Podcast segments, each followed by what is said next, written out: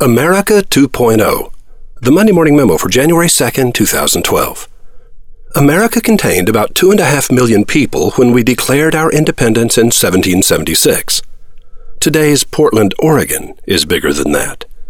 The Constitution of 1787 empowered every citizen who was white, male, and a landowner. Minorities, women, and poor people, not so much. America was unlike Europe in that we didn't divide our population into nobles and peasants.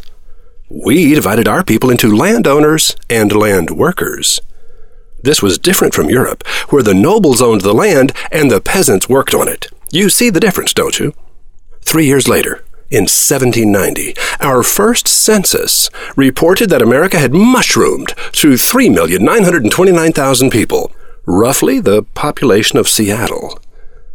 But Portland and Seattle did not yet exist. It would be another 13 years before Thomas Jefferson would buy the Louisiana Purchase and send Lewis and Clark to the other side of the continent to search for Starbucks. They didn't find it, but they did find enough land to ensure that everyone who wanted to be a landowner could easily become one. Land? I can own land? Here came the people. Study America's history and you'll find that most of us are children of cast offs, rejects, and refugees. Some of us were even brought here against our will. But that was also true of the original settlers of Australia, wasn't it? Australia, wow.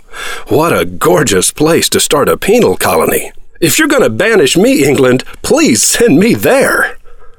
My own belief is that modern America, America 2.0, began in 1883 when a 34 year old writer born in New York City penned a poem to be auctioned in a fundraiser to help erect a 305 foot statue of a woman lifting a torch to the sky.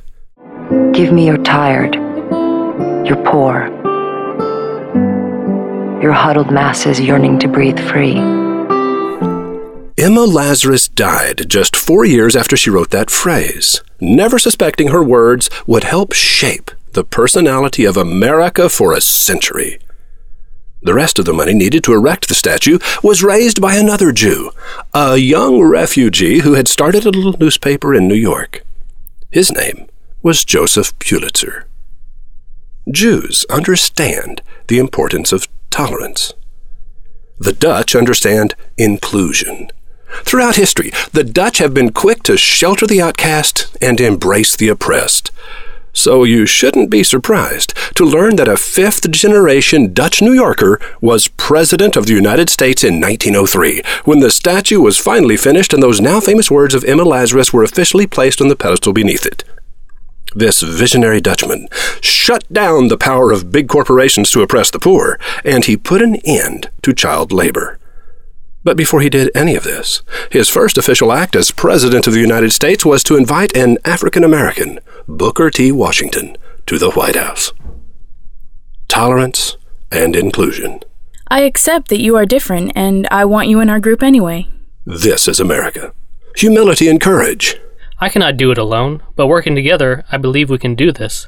This is America. Audacity and a sense of humor, as Babe Ruth reportedly introduced himself when he met the Queen of England. Hey, Queen, pull my finger. This is most definitely America. Emma Lazarus, Joseph Pulitzer, and Teddy Roosevelt believed in the beauty, the power, and the wisdom of the little guy. They believed in you. Wizard Academy does too. The U.S. Census tells us there are 5.91 million businesses in America with fewer than 100 employees. Wizard Academy is a business school created expressly for them.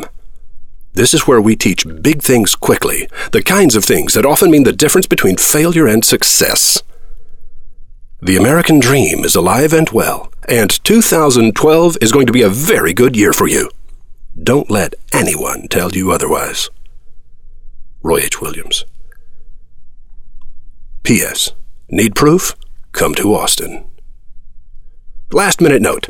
I just got word from a longtime client and friend of mine in Wisconsin, a retailer who does a few tens of millions of dollars in volume each year, that he just finished Christmas 2011, 29% ahead of Christmas 2010, which was also an extremely good year.